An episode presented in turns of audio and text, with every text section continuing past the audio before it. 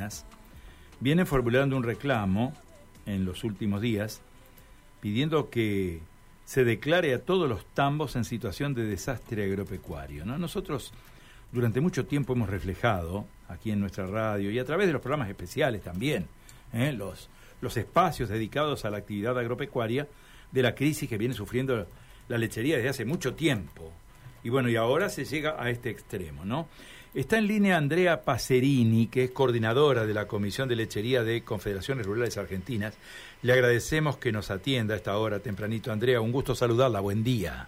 Hola, buen día. No, la agradecida soy yo porque, bueno, siempre es bueno tener un canal para, para hablar de estas cosas que nos preocupan tanto. Los productores vienen pidiendo ayuda a integrantes de la cadena para que puedan sobrellevar este gravísimo panorama que tenemos en el país, ¿no? Sí, vos fíjate que, bueno, nosotros desde el año pasado eh, venimos incluso eh, con, con los referentes lecheros de las otras tres entidades de la mesa enlace, venimos trabajando desde el año pasado porque lo que hoy sale en los titulares de los diarios, sobre todo vinculado a este, la estrepitosa caída de lo que tiene que ver con, con nuestros principales productos de exportación, o sea, el complejo oleaginoso, cereales y oleaginosas, ¿no? Que es la punta del iceberg, que es lo más visible y que es lo, lo, que, lo que uno ve de bueno, entre 20 mil y 30 mil millones de dólares de pérdida por, este, no solo por exportaciones y recaudación, bueno, eso es lo que sale en la tapa de los diarios hoy, pero la realidad es que todo el resto de las producciones eh, argentinas, sobre todo las pecuarias, en este caso hablamos de ganadería de leche, de ganadería de carne también es más visible incluso, el, padecimiento a raíz de esta seca que no es de ahora, ahora lo que sucedió ahora es que llegamos al, enésimo subsuelo con todas estas olas de calor y este verano tremendo, pero la realidad es que la seca ya venía de dos años previos. En el tambo se viene eh, padeciendo desde, yo te diría que a partir de mitad del invierno pasado, este, muchísimos tambos, yo recién repasaba los números, en el tambo argentino promedio hoy produce por día este, un poquito menos de 3.000 litros de leche. Es un tambo, entre comillas, chico para Argentina, para, para la espalda que vos en Argentina necesitas para sobrevivir. Entonces, los tambos empezaron a quedar sin reservas ya en la salida del invierno pasado. ¿Qué quiere decir eso? Que vos te comiste el escaso silo, los escasos hilajes que tenías de maíz, de sorgo, de lo que hagas general suele ser de maíz, este, te comiste los rollos, te comiste todo antes de empezar la primavera pasada. La primavera pasada ya tenía seca, entonces lo que pudiste hacer fue poco y nada. Y así eh, em, empezó el verano. En el verano uno veía fotos, eh, o veía cuando recorría, en mi caso, la provincia de Buenos Aires, pues yo soy del oeste de la provincia de Buenos Aires, veías en muchos casos que maíces destinados a, a ser picados para silo, que se habían sembrado en cualquier momento, porque la desesperación no se pudo sembrar mayormente de primera, eso es fin de septiembre, principio de octubre, entonces todos fuimos esperando a ver si llovía para sembrar en noviembre, en diciembre, en enero, en febrero se han llegado a sembrar maíces. Y vos veías las vacas en los lotes comiéndoselos. Entonces hasta ahora y esto es un poco lo que nosotros intentamos reflejar desde CRA en el comunicado de ayer. Hasta ahora intentamos por todos los medios preservar el estado corporal de las vacas, tratar de no malvender. Entonces, no solo nos comimos las, las reservas que, que eran escasas y que venían del año pasado, que no pudimos en muchos casos, en la mayoría de los casos, hacer reservas nuevas, entonces echamos las vacas a los potreros y después de eso no hay nada. Y la sensación que nosotros tenemos es que, por eso, en este caso, por supuesto que venimos apelando al gobierno nacional y a los gobiernos provinciales e incluso a los gobiernos municipales, pues parece que no, no formaran parte de esta película, cobrando tasas viales y todo como si nada. Eso lo venimos haciendo desde hace muchos meses, este, apelando a los gobiernos. En este caso, seguimos apelando a los gobiernos, cada vez con menos este, con, menos expectativa. En este caso le decimos a los gobiernos, déjennos de sacar. ¿Qué quiere decir eso? Paren un poco con la carga impositiva, porque todo lo que nosotros, lo poco que tenemos, lo necesitamos para darle comer a las vacas. Eso por un lado, cuando decimos déjennos de sacar, hablamos de eso. Y por otro lado, lo del desastre agropecuario, para los tambos eh, sería el desastre tambero. El desastre es para todas las actividades. Nosotros nos enfocamos en eso para ver si llamamos un poquito más la atención.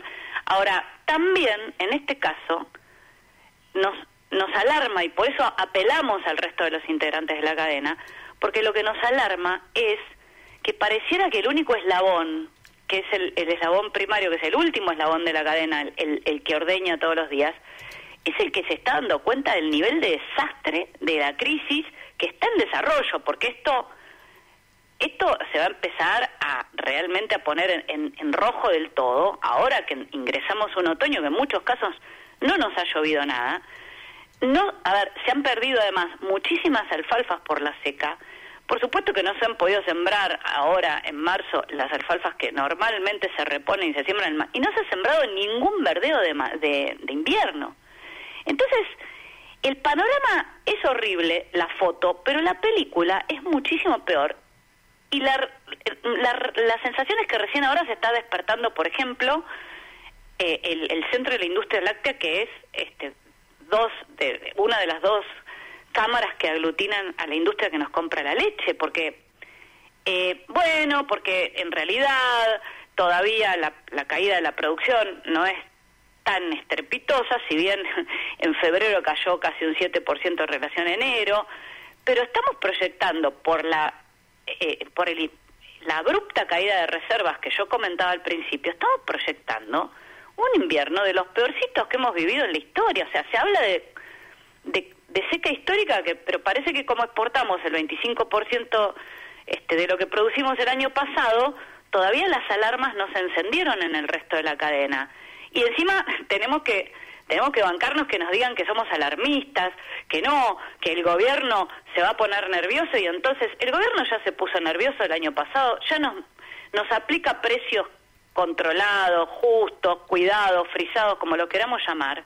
Y la realidad es que puso un torniquete sobre los precios de los tambos a partir de enero, con lo cual este, nos vienen aumentando por, por arriba, por abajo, que la inflación, que la no inflación los precios en, este, en esta situación catastrófica este, que te estoy escribiendo y dice, bueno, pero el precio de la leche ustedes este, fue parejo con la inflación. Bueno, pero los costos se cuadruplicaron, o sea, es infinito el aumento de costos, porque además no hay, cuando no hay que darle de comer a la vaca, no hay precio. Entonces, en este comunicado lo que intentamos hacer es llamar un poco la atención, porque parece que estamos todos dormidos, menos los tamberos que no sabemos de qué disfrazarnos para de comer a las vacas desde hace muchos meses. Pero la película, para adelante, es realmente grave. Y bueno, que eh, ahora este, a raíz del comunicado de ayer se generaron un par de reuniones, por lo menos, con el resto de la cadena. Andrea, em, nosotros aquí en Santa Fe, en la región centro-oeste, tenemos un polo lechero muy, muy importante y sabemos del Sí, recién estaba revisando. Santa Fe tiene el 35% de los tambos del país, o sea, y, y, y este, las proyecciones en el caso de Santa Fe, no solo en lechería, sino en general, que el impacto de este desastre va a ser más que el 10% del Producto Bruto de Santa Fe. O sea, lo de Santa Fe es emblemático, ¿no? Claro, por eso yo le decía, nosotros conocemos este panorama, lo hemos vivido, hemos vivido el cierre de tambos históricamente, sabemos que esta situación es gravísima, inclusive los especialistas en temas agropecuarios lo reflejan permanentemente en las crónicas. Lo que le preguntamos es qué puede hacer el resto de la cadena láctea para poder colaborar en este panorama que usted describe también, ¿no? Sí, bueno, hay un hay un tema, hay, hay dos o tres temas estructurales adentro, intracadena, que están mal desde hace, desde, desde siempre, te diría. Uno es cómo es la relación comercial entre el eslabón industrial y el eslabón primario entre el tambero y el industrial que le compra la leche. El tambero entrega la leche 30, 40, 50 días, o sea, financia cuando cuando nos disponemos a ver lo que nos van a pagar, porque existe fijación unilateral de precio, porque vos entregás sin ningún tipo de formalidad, entregás de palabra, eso se llama compraventa oral. Entonces, al día 30 que vos entregaste 30 días de tu producción, todavía no sabes qué precio te van a, pagar, pero el industrial ya tiene toda tu leche, entonces la posición dominante resulta clara. Ese es un tema que nosotros queremos, a ver, un poco la idea es eh, aprovechemos esta crisis, como dicen los chinos, que sea una oportunidad para acomodar cuestiones estructurales, ¿no? Ese es un punto. Pero ahí, en ese, de, ese punto se deriva algo muy importante que es el financiamiento. El tambero financia al resto de la cadena y en particular a la industria. ¿Por qué? Porque cuando vos te empiezan a pagar la leche, vos ya vas más de 40 días de producción entregada, esa leche ya se procesó, esa leche ya se comercializó y nosotros todavía no empezamos a cobrar. Entonces, lo que decimos es, necesitamos que se revierta esa ecuación, porque hay un flujo de fondos que está al revés. Y en este caso, si la vaca no come, el industrial va a tener cada vez menos leche que procesar y vamos a estar en, gravísimos problemas. Entonces, primer punto, bueno, a ver si nos pagan por semana, por un tiempo aunque sea, porque con este nivel además de, inflación, entonces no podemos en esta situación seguir financiando a la industria de esta manera. Entonces, ahí tenemos un primer punto concreto, después cada cuenca, que, a ver, esto se arregla hoy porque este, es inútil seguir pidiéndole al Estado Nacional y a los Estados provinciales. Ya vemos lo que nos puede, entre comillas, ayudar. Son migajas. Ahora, esto se arregla sentándonos entre privados y coordinando este desastre para que sea eh, para que el impacto sea el menor posible a esta altura del partido. Entonces, por ahí hay que empezar a charlar. Sí, sí, claro. Bueno, eh, evidentemente estamos frente a una situación, yo diría, límite, eh, está en una situación límite. Eh, el consumidor que es el destinatario de todos los productos que ustedes procesan y elaboran y producen, bueno, está en un momento en el cual ya cada vez es más inaccesible. Bueno, eso es lo que yo quería decir. El consumidor es el primer eslabón de la cadena, porque muchas veces se piensa, y eso está conceptualmente erróneo, que la cadena empieza en la vaca. La cadena empieza con un consumidor, sea local o sea del exterior, que esté dispuesto a pagar por lo que nosotros producimos.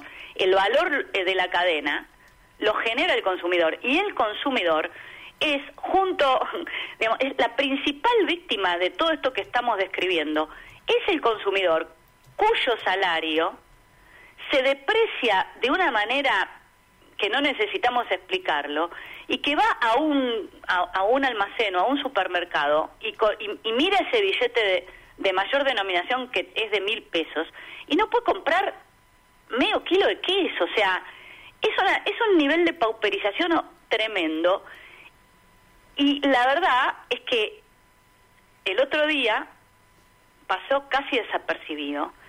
El gobierno nacional aumentó el IVA un 3% más mediante percepción, crédito fiscal que se puede... La realidad es que el consumidor paga hoy, va a empezar a pagar, pues hasta ahora está pagando 21%, 24% de IVA. Estamos hablando de un 25% del precio que paga por un producto que es solamente IVA. Entonces comemos impuestos y la carga impositiva de un acto promedio antes de esta suba del IVA era entre un 40 y un 45% si vos contás tasas municipales, ingresos brutos provinciales, y hasta las retenciones. Entonces es un escándalo y nadie lo dice, o sea, como que es tal el deterioro que naturalizamos estas, estas barbaridades, ¿no? Está totalmente claro. Andrea, nosotros le agradecemos su tiempo, ha sido elocuente, la explicación es muy clara sabemos en qué punto estamos, estamos en un punto límite. Y bueno, y ojalá eh, la cadena pueda resolver eh, en reuniones entre ustedes eh, este gravísimo panorama que usted describe. ¿no? Ojalá que nos una el espanto, ya que no nos unen otras cosas este, que serían más superadoras. Pero bueno, los argentinos parece que funcionamos así, lamentablemente. Así que yo les agradezco a ustedes, pero infinitamente el, tiempo, realmente. Gracias por su tiempo y gracias por su explicación. Gracias y un abrazo para todos. Adiós. Andrea Pacerini es coordinadora de la Comisión de Lechería de la Federación Rural.